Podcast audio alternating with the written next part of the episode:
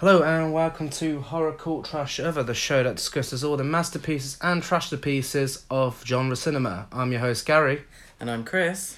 and this is our first episode, It is. attempt number two. attempt number two. We finally got it right. We're uh, not professional podcasters, if you can't tell, but hopefully that'll uh, change soon. Add to the charm. I think add to the charm of it all.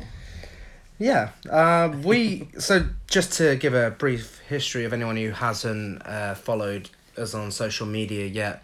Um, Horror Cult Trash Shiver I created a few years ago. Um, originally as just low budget horror films uh, fan page. Show my appreciation of films that are so bad they're good, and uh, over the years just shared horror news, uh, clips, and then recently uh, reviews from both myself and Chris. And uh, yeah, now we're just building onto it with this podcast. Yeah, I sort of jumped aboard recently. Uh, me and Gary have been in a relationship for two and a half years now, thereabouts. And uh, I, th- I think a big part of our relationship has been our love of horror, cult films, trash. Yeah, I mean, uh, our relationship pretty much started from that. It did. I mean, one of uh, one of the first messages on a well-known dating app. Um, I did uh, compliment your Blu-ray collection. I was sort of in the midst of uh, building on mine, and I was, I was quite impressed, and we sort of hit it off from there, didn't we? Yeah, it was a week after I uh, became famous in the local HMV for spending two hundred fifty pound on Arrow.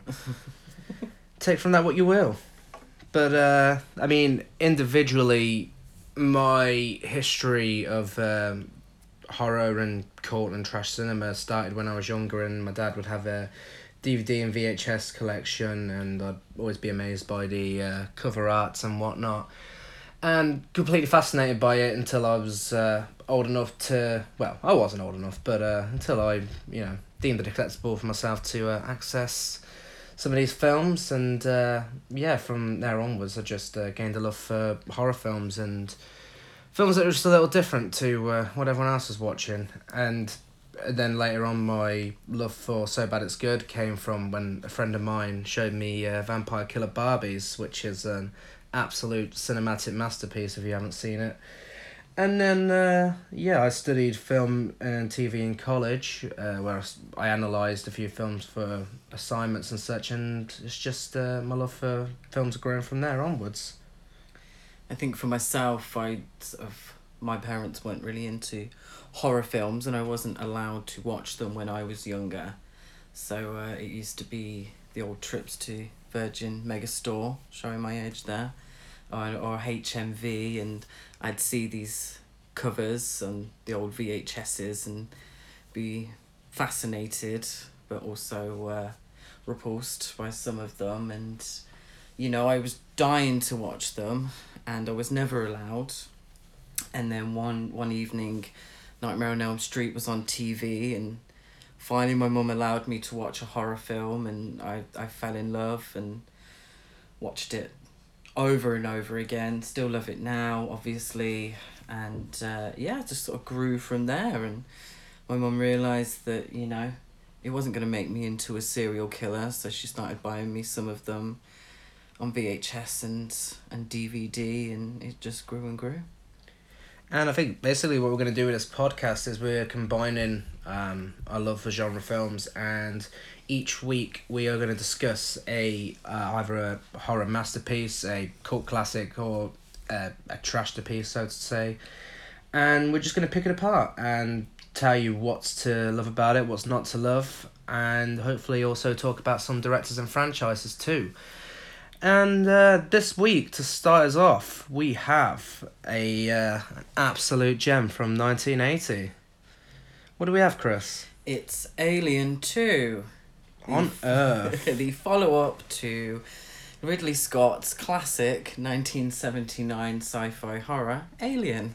Yes, but uh, not quite at the same time. Not quite Uh, James Cameron, though. No, this is uh, part of the whole craze of Italian exploitation cinema, where they would take something that blew up in America, uh, a la Dawn of the Dead, also known as Zombie. They made Zombie 2, which was Zombie Flesh Eaters, had absolutely nothing to do with Dawn of the Dead, except that may have been an example, but these are two very different films. Zombie Flesh Eaters is one of my favorite zombie films. It's an absolute masterpiece. Alien Two on Earth, on the other hand, is uh, Bag of shit. yeah, pretty much. it's it's something else. It's uh, we, we've actually well, uh, I've watched this twice within twenty four hours. Chris actually fell asleep on the first viewing, but uh, understandably so. I I didn't think. Uh, I didn't think it was right to wake him up and put him through it. But then I thought to myself, stage, you know what? What better way to start this podcast than with uh, this, this, uh, this piece of work. This- So uh, just just a little introduction to the film. Uh, as Gary said, it was filmed in nineteen well released in nineteen eighty. It is a follow up to Alien. At least that's how they advertised it. It has absolutely nothing to do with that. It's directed by Ciro Ippolito. Ippolito. Excuse my uh, Hey, don't you mean pronunciation Sam there. Cromwell? Ciro Ippolito. And uh, he made no other films of note. No, not to say that this film is really of note, um, but he sort of a one hit wonder in terms of trash to pieces. Oh, this is a hit. This is an absolute hit. And he also didn't want anyone to know his name at the time, disguised himself as a Sam Cromwell. Fun fact about this film it is loved by Eli Roth. It certainly is. Eli Um, Roth thinks this is a masterpiece. He also liked Mother's Day, though. To be fair, Yeah. which I hate. Which I think Mother's we're in the uh, minority. I didn't really see much to Mother's Day, but a lot of people love it. Um, Yeah. But yeah, I think Eli Roth is one of those like Quentin Tarantino, where every single film is his favorite film of all time.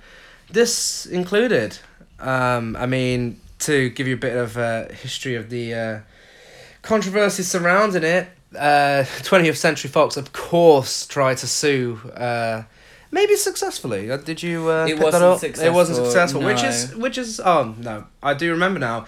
There is a novel uh, by the name of Alien, and uh, these clever, clever filmmakers behind this masterpiece, they uh, claimed it was based off the novel rather than uh, a sequel to Alien, even though that's what they were marketing it as. and they got away with it, and then they had the cheek to try and sue Neil Marshall all these years later for making The Descent, claiming it was a rip-off of their uh, of their film.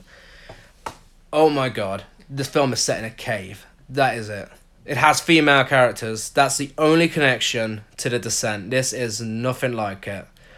But uh, it is hilarious that they even thought of trying to sue Neil Marshall. What I don't get is the the assumption that Neil Marshall would have watched this film. um, by all accounts, you know, it's been difficult to get hold of. We watched the um, eighty eight films release on Blu Ray, um, but my assumption is up until that point, you know, it wasn't in wide circulation. Um, it you know, I don't think there was a DVD release, or or if there was, it was it wasn't i'd never heard of it before this release. Um, and i'm really really would be shocked if neil marshall had actually heard of this film before this release. So it's a little cheeky for uh, the director to have sued him after the descent I mean, I hope I hope Neil Marshall watched it after the uh, whole incident. Was like, oh shit! Do you know what? I went wrong. I should have uh, should have based my film off this uh, in- incredible sci-fi action adventure film. Um, but uh, speaking of eighty eight films, they have some interesting collections, and this is obviously part of the Italian collection.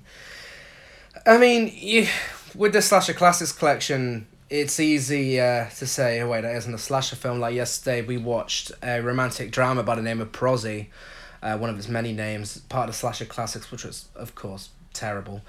Um, I mean, you can't say these films aren't Italian, but you can say they're, uh, they're not proper films, some of them. I mean, this is... I don't even know what to call this. I mean, it's just a lot of uh, tracking shots and people walking around staring at things. And... it's what i divide shit films into two categories i don't know about yourself it's the boring shit films like Squirm. I, I thought Squirm was extremely boring. And then it's the shit films where I'm thoroughly entertained, like The Room, and Troll Two.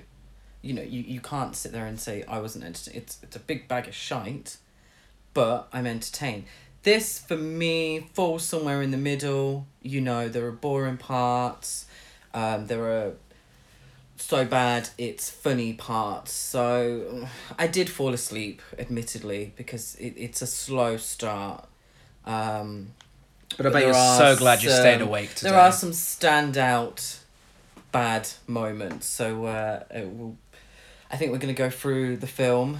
Yes. Before we do, I just want to uh, say this film was made for a budget of five hundred dollars. If you watch this film, let us know if you think it even came close to that much money to make this. so the premise is a spaceship lands back on Earth after a failed mission, but the astronauts have been replaced by hideous creatures that can penetrate people and make them explode. It's not quite as dirty as it sounds, but uh, it, it is something. So, uh, how does the film start, Chris? So we start with some very prolonged stock footage of astronauts, very grainy. Um, I'm not sure what they're doing, to be perfectly honest. I think one of them's throwing a plate up into the air, and uh, one of them's sort of parachuting down to Earth. But it, it goes on for a while. Um, it's very clearly very old stock footage. Um, and when that's over, uh, we get more drawn out shots of driving.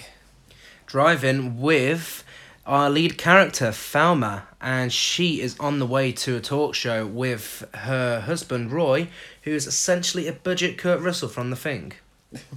I was thinking more Barry Gibb with the Bee Gees, to be fair. I can see that. Is uh, if the two of them had a love child, it would definitely be Roy.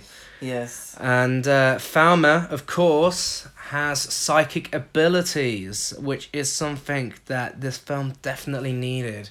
It needed that uh, that tie-in with X Men, because so uh, Falma is essentially budget Jean Grey. She uh, she has a lot of uh, psychic attack moments in this film, amongst uh, amongst everything else that's going on. But her purpose of going on this TV show is as a tie-in with this grainy NASA footage. She's on there to talk about her obsession with caves. She is a cave expert. That sounds so fucking boring. I, if anybody's listening to this and they're a cave expert, I apologize, but this woman, she is obsessed with caves and she is going on the news to tell the whole world about it on this uh, well not the news i mean it's presented as a news show but it's actually a talk show including some of the most uncomfortable looking chairs i have ever seen in my life. I think I think what what comes out, and it's quite a funny moment, is when the talk show host starts the interview with uh, why is an attractive girl like i have that on my notes as well caves?" he has no idea why falma who is so attractive um, is running around caves Uh, and, and she is attractive. I, I will I will give credit due. I think she looks like a young Helen Mirren, to be fair. And as these podca- podcasts go on, you'll probably realise that I, I tend to reference people in how they look. Um, has the acting skills of helen mirren No, no, not not quite the acting skills of Helen Mirren. Oh yeah. Um. So, young Helen Mirren, um, cave expert, has a psychic attack on live TV. It's a shame for her, and you know it uh, sets the tone for the rest of the film. She has this dramatic psychic attack. Well, she should just. It looks like a, a headache, and she's sort of taken off the screen. And her husband explains that she's telepathic to the uh, um, interviewer, and the interviewer sort of. It was like, oh, okay. You haven't seen that um new drunk Taylor Swift meme yet, have you? I haven't. She no, looks yeah. a lot like that. Does She's she? uh, singing. You need to calm down. She pulls her head down, and she is serving Alien Two. She is trying her best. But it's it's uh, for me. It's how the interviewer just was like, yeah, okay. Oh, okay. Yeah, it moves Cool, on. we'll we'll just we'll just carry on with the show then. You go you go sort yourself out, love. It's fine. But then Jean Grey, uh, Jean Grey Helen Mirren, decides uh, she needs to go and pay a visit to a beach to meet her friend. I didn't catch this guy's name. She didn't really say his name no, until it wasn't. So later in the film. No, no, no. She is because she's she's at the beach, So they take another really long drive to the beach, and she's calling over to this boat, uh, and she is saying his name. I can't remember his name, and he. We get a really long shot of him rowing over One to of many. her, and uh, he sort of gets out, and what I I believe that he's her therapist, um, s- and he's sort of says to her, essentially, you need to shut up. you know, uh, she's got these monsters, and these monsters are, are, are referenced a lot in the film. Her to do with her telepathy, and es- essentially he sort of tells her, you know, keep those monsters to yourself, and I haven't got time for this, and he just sort of goes. But let's face it, that is not the most important part of this scene.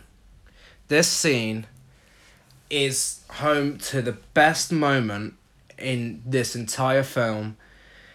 It's up there in the gallery of some of the best moments of trash to piece cinema. There is a kid that has little to no involvement with this film whatsoever.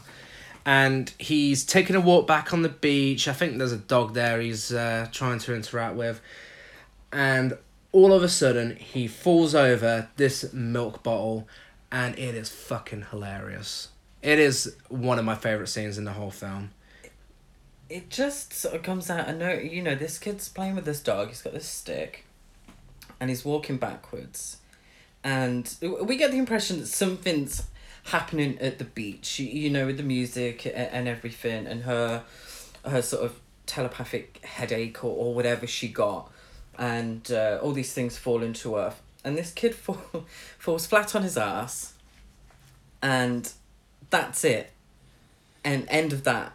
Honestly i hope that scene actually wasn't meant to be in the film. I hope they accidentally left it in because the editing isn't great in this film. If they mistakenly left this in i would not be surprised Well, I the think what they did was probably they wanted to to defilm the scene of some kid playing with a dog, um, you know, and he fell flat on his ass, and they were like, "Do you know what? We'll just keep that in."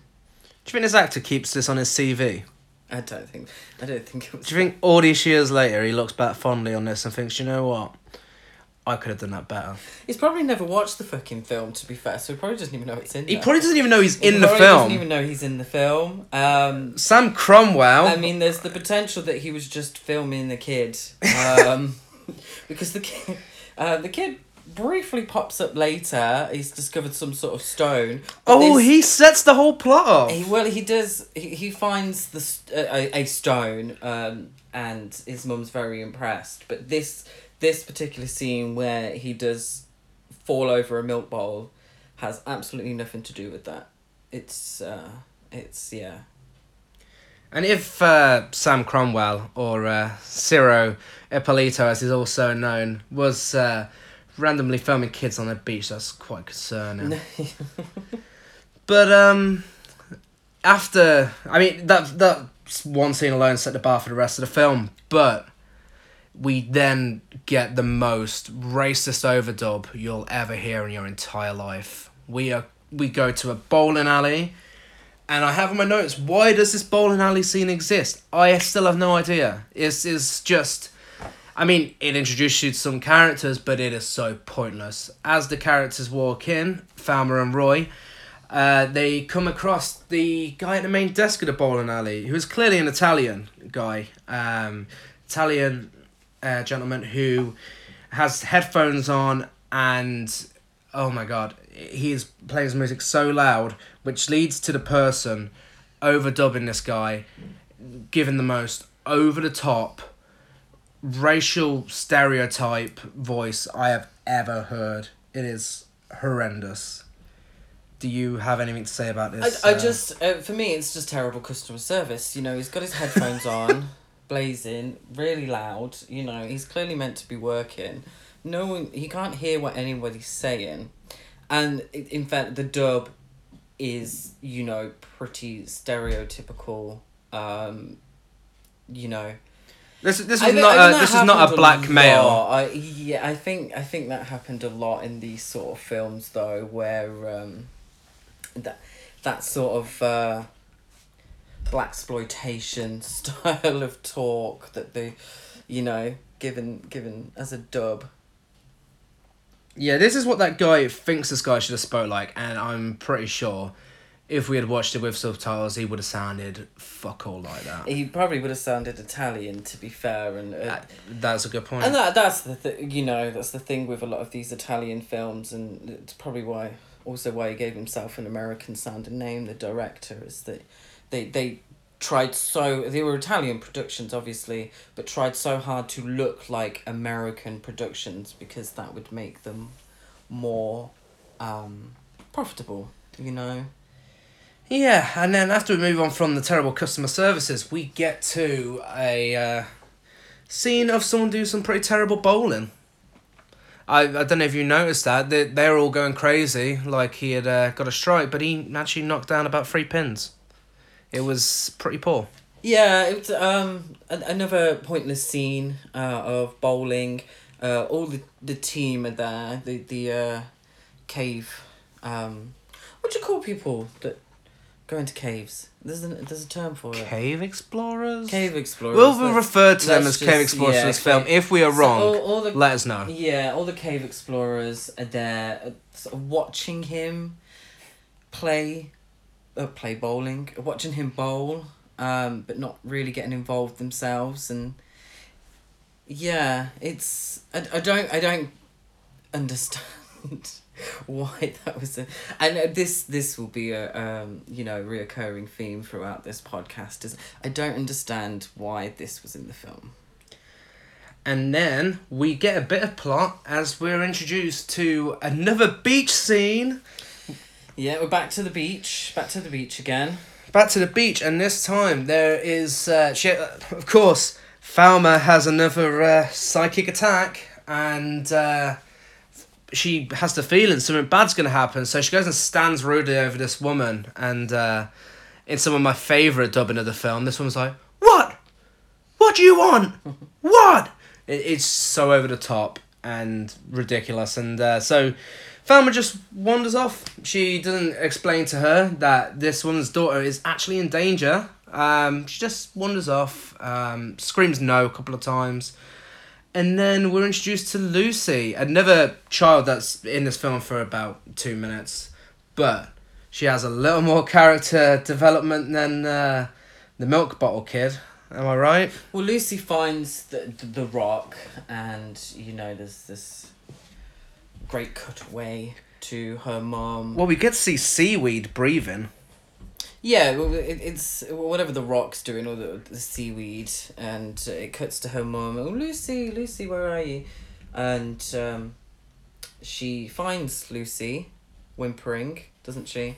Back to Yeah. the camera, Lucy's crying. This is important to remember. crying and sort of whimpering, and she goes closer and closer, and, and then we get the reveal of. Uh, how did you describe it? It looks like a pizza with no cheese, but a pizza that's been dropped on the floor. yeah. Honestly, I wouldn't be surprised if they just put tomato puree over this kid's face. It looks like there's just been a bit of uh, meat slapped on her face. But what the fuck is she crying from? It is she's she's got a fucked up face, and she hasn't got she's got no nose, she's got no mouth, she's got no eyes, but she's still managing to whimper and cry. That's I didn't understand that part. And although she had more character development than the milk bottle kid, uh, that's it. We never hear another thing from Lucy So or her mum ever again. I don't know. I mean, would you count that as the first kill of the film? I mean, if she's surviving, she's gonna have a pretty miserable life with a face like that. Well, she is, but then she's still capable of making noises. That's what I didn't understand. I mean, if she's gonna be, if she's gonna be dead, you know why? How is she making these these noises? I personally hope there's going to be another sequel, and it's going to be all these years later on, a documentary about a plastic surgeon dealing with Lucy's face. I would rather watch that than the rest of this film. Oh well, well. That would be know, incredible. There's, there's still more to go. Again, Um, do you think Lucy looks back on this now and thinks, that time I had pizza slapped my face? What a great decision for my career. yeah, probably. Yeah. But that's all. it may disappoint you, but that's the last we'll see of the beach. Yes, yes. So we get more prolonged driving scenes, and um, Some country music. we get a li- we do get some country music actually. Yeah, we do get some country music about Johnny and solving problems by the sea. Um, it sounds. I thought it sounded a little like uh, Leonard Cohen. It- actually. did, and, uh, poor you man's know, Leonard Cohen. It is appropriate to this film because, let's face it, Lucy's mum is going to have to solve some problems by the sea. Yeah. Whoever left the milk bottle there created a problem, so good choice of soundtrack. I mean, you could really see the lyrics come to life on screen. But, as Chris said, we get more driving because one thing this film wants you to know is things happen. There's no such thing as jump cuts in this film. Things happen in real time.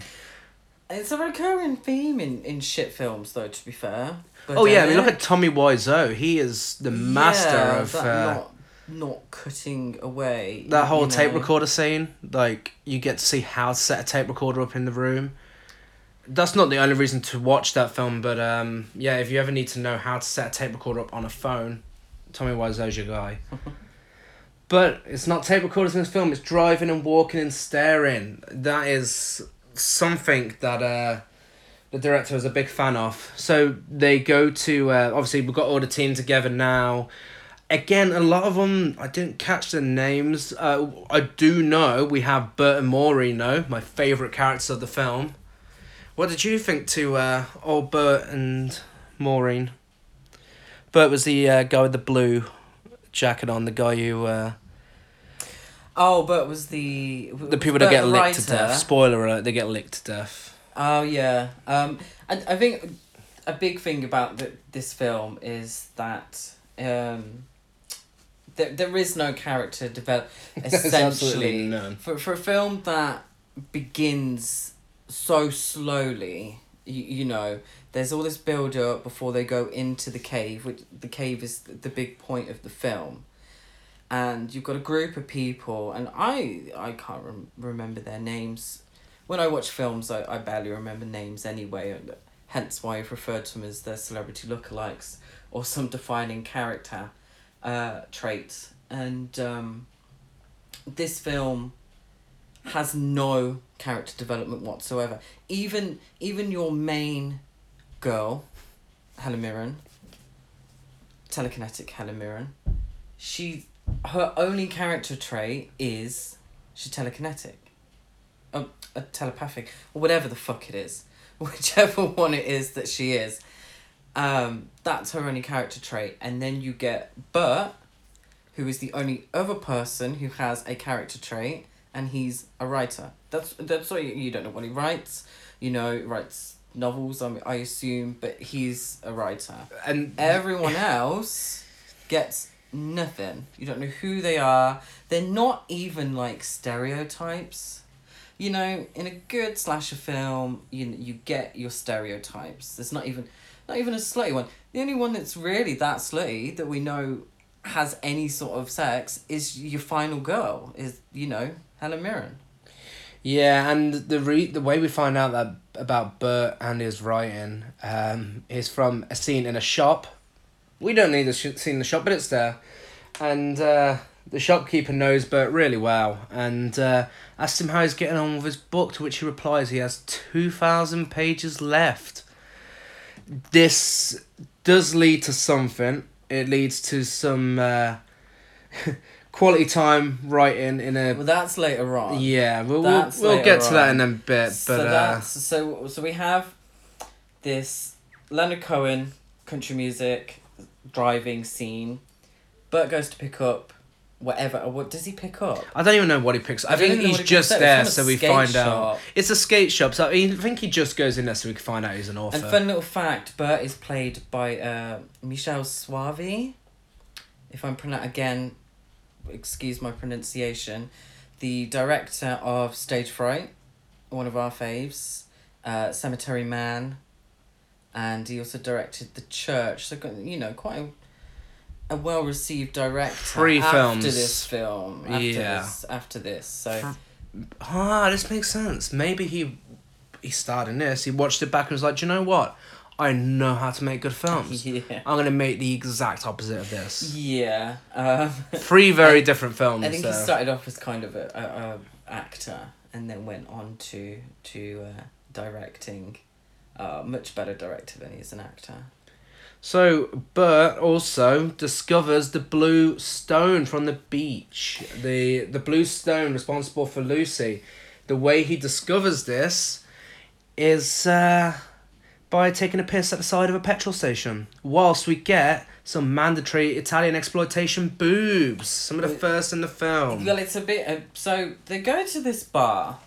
Was it a bar? I thought it was a petrol bar. It was- station. no, it was a bar with the old lady behind. Behind oh, the it bar. was a bar. Yeah, very Italian looking uh, old lady, and um, so the the guy's talking. He doesn't order a drink. None of them order a drink, but they use the facilities. Um, and the girls are getting changed. Bit of obligatory side boob to start us off from from the final girl. Um, spoiler alert: final girl. Um, and Bert is wanting to use the WC and they're taking their time like ladies do. And uh, so he has to have a pee round the corner and he discovers the stone there. my favorite part of this is uh, his response to uh, where he found it. He gets asked, "Where did you find this uh, mysterious blue rock?" And his exact response was, "I found it where people find things." Really, Bert. So people find things whilst they're having a piss outside of a bar. It's it's that where people find things. I mean, it probably is, but not those sort of things. Not alien rocks. So uh, yeah, and then we get to see their uh, cave exploring suits, which to me looked a lot like the suits from Holes, the Shia LaBeouf film. That's all I could think of when I was watching. What did you take away from their stylish suits? Bright orange and bright yellow, weren't they? Yeah. Um, it, they did. They did look like prison boiler suits. And then they put those suits to use as they take a stylish journey down into the cave. And what I love so much about this film is the intention is there for this to be stylish, but that's what makes it so fucking bad. They try to do this stylish journey down into this cave with the most over the top soundtrack, and they do this with this $500 budget that it's just it's not enough to cover what he's trying to go for. You can see what he's trying to go for, but it's not enough to cover this. And instead, it's just a bunch of lights for five minutes, and then a couple of shots of them going down to this cave, whilst this big guitar solo song is playing over the top. It's it's ridiculous, and it goes on far too long. How did I describe it? A shit prog rock music video. It was yeah, no, that's a very good description. It was so long, so long, and it, it felt so long. And uh, you know, this isn't this isn't a, a lengthy film. You know, it's hour and Hour and twenty minutes. hour and twenty minutes. You know, that's that's a bit shorter than the average film. And there's so many of these scenes that are so much longer than necessary. And I, I know they're trying to make it into a feature length film on a small budget, but fucking hell, some of them were just ridiculous. This you, you can't see anything. There's these sort of bright lights twinkling, which you assume is them descending into the cave. This shit fucking power ballad or whatever the hell's going on as they're going down and it just feels so long, so long. and it's twenty seven minutes into the film. It is. They they don't start going down into the cave, which is the plot of the film. They don't start going down there until twenty seven minutes, and once the stylish sequence is over, it just abruptly ends. Like with many sequences in this film, the soundtrack doesn't fade out or anything; it just stops, and then we get the scene I mentioned earlier of Bert getting his portable typewriter out in the cave. But it's not portable. It's fucking huge. And it really pissed me off. Well, portable for the eighties. Well, why would you take a fucking typewriter down into a cave? Like, like ag- again, this this is probably his last bit of character development, and probably the last bit of character development in the film, is him sat there, in this cave, Candle either side of him typing on a typewriter. It's Why the first thing he does when he gets down the there. fuck would you take a typewriter, a big heavy typewriter, down into a cave? And it's not even. I'm not even sure if it's played for comedic effect. I don't know. Bert explains why it happens. Um, it's his girlfriend Maureen. She, uh, Curly she, haired one. yeah, she Yeah. wants to know why are you, uh, why are you writing down here, and why do you write by candlelight all the time? Because he has candles in, him, of course. And uh, Bert replies, "It's sweet and romantic." To which she replies, "Ah." Oh, Yeah, that is the exact noise she makes. Am I right? It. Well, Sounds like our neighbours just tried to uh, also recreate that noise. Um, anyway, but yeah, she she makes an orgasm noise because it's so sweet and romantic. I mean, Bert is obviously uh, a very uh, how can we put it? Bert is uh, irresistible. Clearly, just saying sweet and romantic gets the girls going. But what else gets these characters going is the look of this cave that I swear is fake. If it's not fake, then I hold my hands up. I'm wrong. But this is this looks so fake. But we get a shot of all the characters standing around, and they say it is beautiful, fabulous, and far out, like they've never seen a cave before. These professional cave explorers. But yeah, they, they think it's amazing. Um, to me, it looked like a pretty standard cave. Um, someone else notices some rocks that they think looks like a camel, which gets the exact line of dialogue. Hey guys, that looks like a camel. No, no, it doesn't. It looks like a bunch of rocks. Seriously. And we get to uh, know Veronica Cartwright a little better. Again, not got a name, but she is honestly She's serving Veronica Cartwright and from Alien. from Alien. The only So- so connection she, between she the two. looks she she does look like Veronica Cartwright in Alien, so I'm I'm expecting a, a big old wimp, you know. Which Um, isn't to say we don't like Alien. Alien is a masterpiece. I know I, but I, uh, I love Alien, but if you look at Veronica Cartwright- it's fucking annoying in that film. compared to uh, Sigourney compared Weaver. to Sigourney, you know, and obviously this is a, a massive rip off of Alien. So I'm expecting this girl to be the wimpy one, the annoying one, because you know, sorry, you know, if you're a huge what what was Veronica Cartwright's character in Alien? Forgive me. was Veronica Cartwright's? I don't know. Veronica Cartwright, she was a big wimp in Alien, and I'm expecting similar from this character. But you don't get that You because don't, you don't, because immediately, that would, be, that would actually be character development. and immediately she notices the blue stone in Bert's bag moving. So she does the sensible thing and takes a closer look. well, it's Thelma's bag. Was it Thelma's bag? Yeah, it was Thelma's bag because Bert had given it to Thelma, and she tried stuffing it in a bag, and it wasn't really happening. So it was just poking out the whole time. So this uh, Veronica Cartwright, I can't. What is her name? I can't remember her name. I don't think sorry. her name was even said once. I probably wasn't, to be fair, but this Veronica Cartwright, she notices this stone, and the stone magically uh, turns into a tongue. It looked like a tongue, It turns into a face hugger, basically. but she it was like a lick, yeah, and and it, it, was like she got licked in the face. by yeah. this, you know, um, tongue. Yeah, it did. It generally it looked like a tongue. Uh, I'm not sure what it was meant to be, a, tentacle or something, but she gets licked in the face and she falls down uh, the cave. And it's at this point where I thought to myself, if Thelma knew what, because I mean, there's plenty of moments before they went in where she's like, I've got a bad feeling, blah blah, whatever. Why the fuck did she let them go down there? And you know, she obviously knew this was gonna happen to Veronica Cartwright, but this all this shit still happened. She didn't really do anything to prevent it. I mean, she said she had a bad feeling, and no one did anything about it, but still, she didn't really put much effort into stopping these people going down there.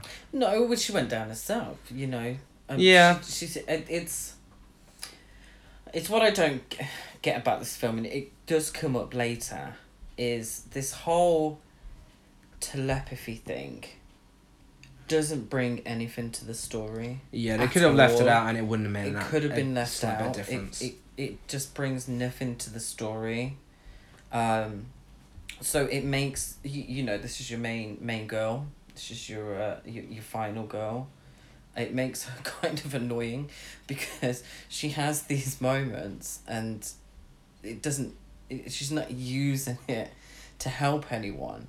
You you know. Um, yeah. But speaking of helping, Veronica falls down this hole, and then we get the longest sequence of people descending into a hole you will ever see in your entire life. You, it's it's another completely pointlessly long, prolonged scene. You see every second of each of the characters going down to Veronica, seeing if she's alright, realizing she's not, and then we get to see them go all the way back up as well.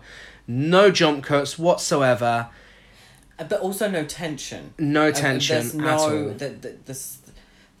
It isn't the soundtrack isn't building. It, it you don't feel like there's something gonna jump out at any second. You you know it is literally just them picking her up Yeah. and pulling her all the way up to the top of the cave. And obviously, because everybody is watching this, loves these prolonged sequences of nothing. You, if you do, you're in for a treat because you're about to get a three minute long tracking shot of fucking nothing. Absolutely nothing. You see a foot, then you see a blank screen for about two minutes, then you get to see Veronica's body, and after three minutes, it finally gets to her face, and then we get a chest burster coming out of her face. And then it doesn't just stay there, it doesn't just burst out and then hang around, it goes on to another character again. There wasn't even anything interesting about this other character no, at all. that that is one I don't I don't. I, really I forgot he was in the film. Uh, but anyway, he gets uh, decapitated essentially. Well, it, it, sort it bites his neck, and it looks like the actor's just holding a bit of meat to his face and wobbling it about. And um, then, I don't know, because it's just one bite, isn't it? Yeah. So he must like let go of it or, or whatever, and it ends up with his head falling off all the way down to the cave below. And then the characters see it and they're like, ah, anyway, what should we do? Yeah. They couldn't care less. it takes it doesn't take them very long to get over it all considering they were so um you know heartbroken over veronica falling down the cliff to see the dude's head fall right in front of them. They didn't really react the same. Maybe they didn't like it May- maybe they Maybe they really- forgot he was in the film. um, yeah maybe. They were like who the fuck's this? Because i was like that.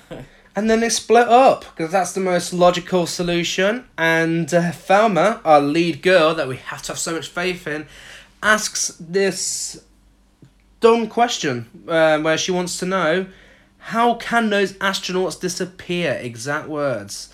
The astronauts are on the start of the film. Which was it even mentioned before this I point that they disappeared? No, I didn't remember anyone mentioning that the astro. It may have been during that stock footage sequence or, or whatever. No, no, it can't have been because the interviewer was talking about um, them landing.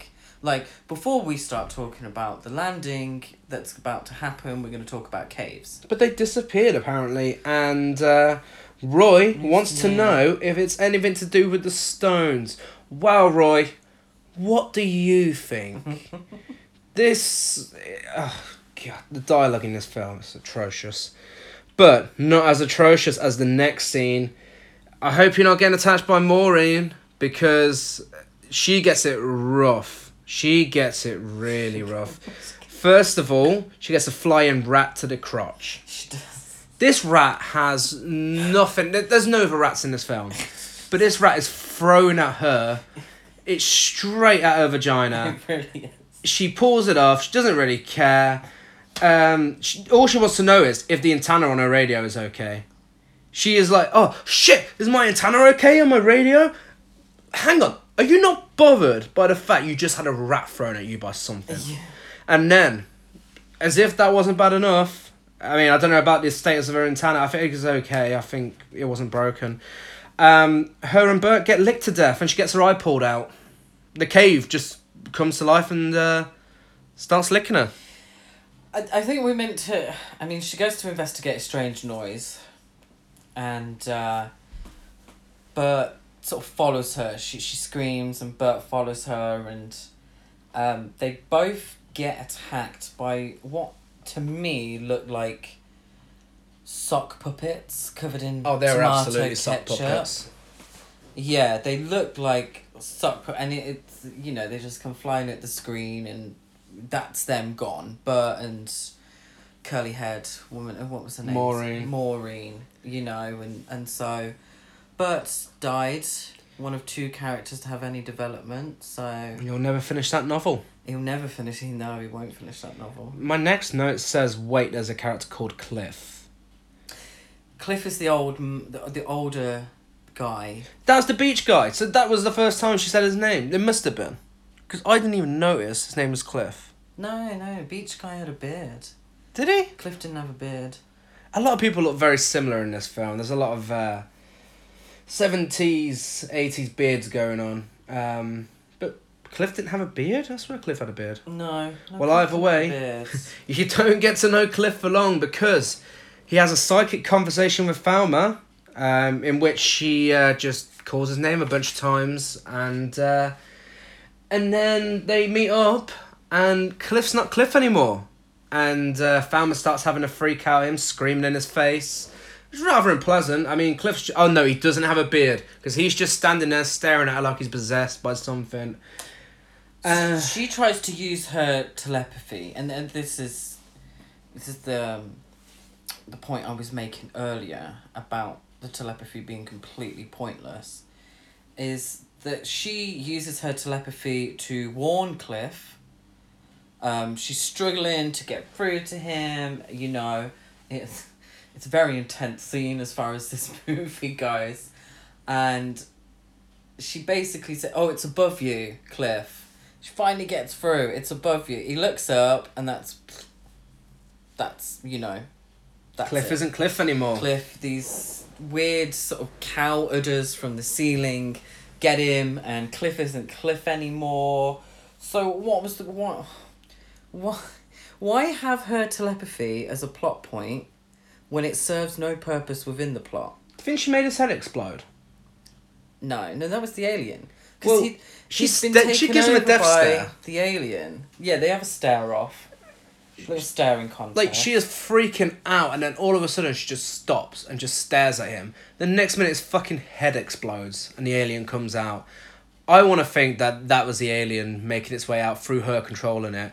It's probably not. They probably didn't put that much thought into it, but uh, Like some scanners moment. it, yeah, that was completely scanners. But Cliff's gone, um, and now it's just uh, Roy and Thelma, and we get a slow mo No, run no, out Roy, of the cave. Roy and Thelma and a, a another dude.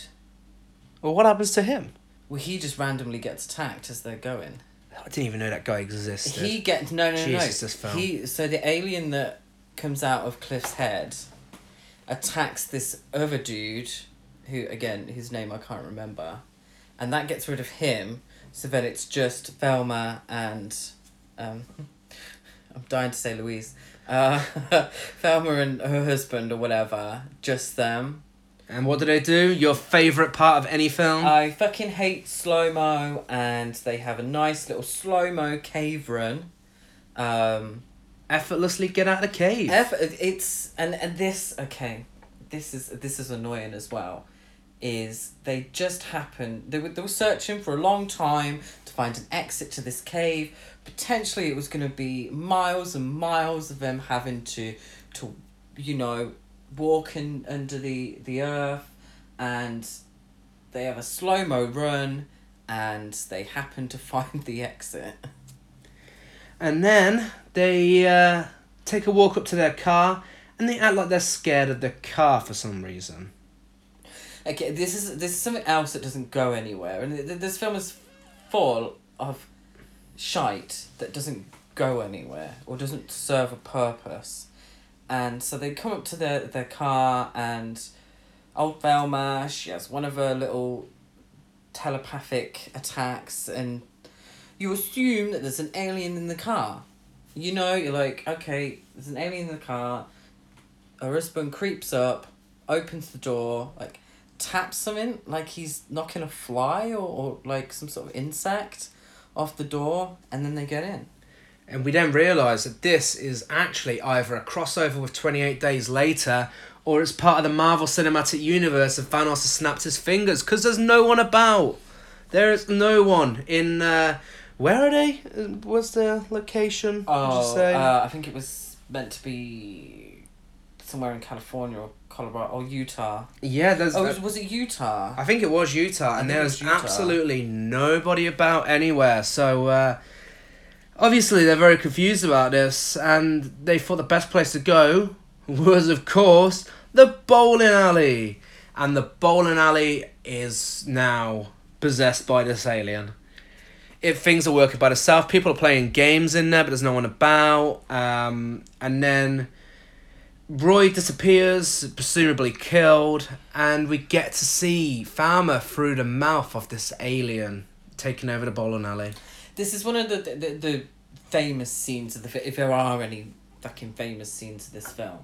But this is one of the, the, the shots, and I, I believe they probably used it in a lot of the promotional material for this film, is the camera being inside the alien. You know, you get a point of view shot um, of Thelma. Um, she's she's in a she's on the actual bowling alley, isn't she? Yeah. She's slipped and fallen. The alien somehow doesn't slip on the bowling alley, uh, but Thelma does, and that's the famous shot. And it, it's, I think it was, l- if I remember correctly, they just stuck some meat to the camera.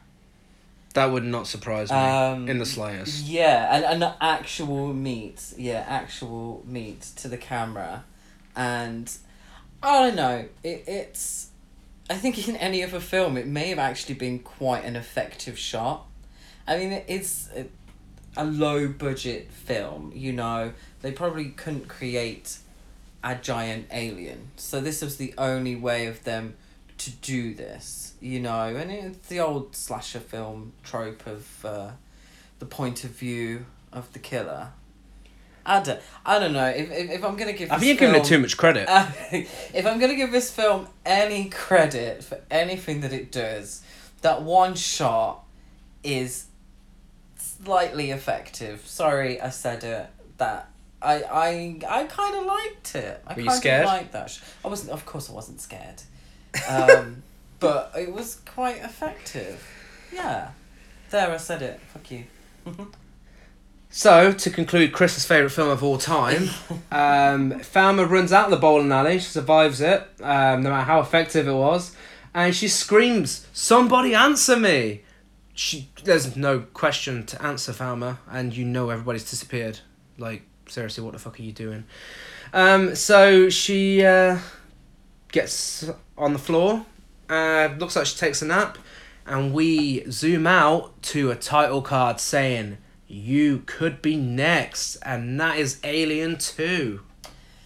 Yeah, and that that last part, and, and again, I, I don't like to, to hate on films that are low budget. I mean, this film didn't do what it could have done with a low budget. Um, but she's.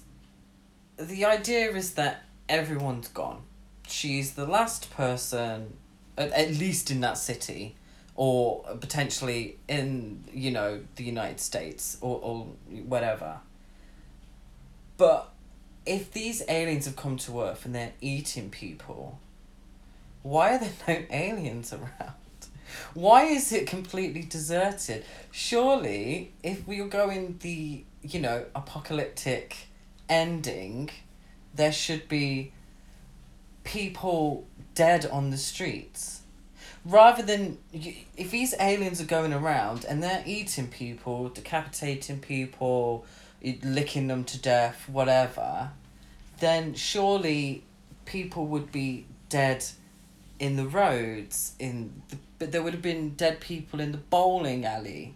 There's, there was nothing to say that these, you know, aliens were eating these people or getting rid of the bodies in some way. So I, I, I think what it tried to be an effective ending of her being completely alone didn't make any sense to me. Yeah, I really don't think the uh, the filmmakers thought it out that much. No. I think they probably had a little bit of film left. Oh, this be cool. This this uh, place seems pretty empty. Let's uh, make use of it. Let's make use of this uh, location. Uh, but yeah, solid ten out of ten, right? Um, no, no, probably not. Um, it, it it's like I said earlier. It's somewhere between boring and so bad it's good. And and I know that's such a cliche to say so bad it's good. You'll hear it a lot on this podcast. Yeah, yeah. There are a lot of films that are so bad they're good, and you, you can talk a lot about it. And I, I, I think we've talked a lot about this this film, um, but a lot of what we've talked about is prolonged, unnecessary scenes and shots. And that's what we love. We need recommendations of more films like this. No, no we do. No, We have some absolute gems in our collection that we are going to work our way through. Have you decided what you want to do next week yet? I haven't. No, no. That one I will give that a good.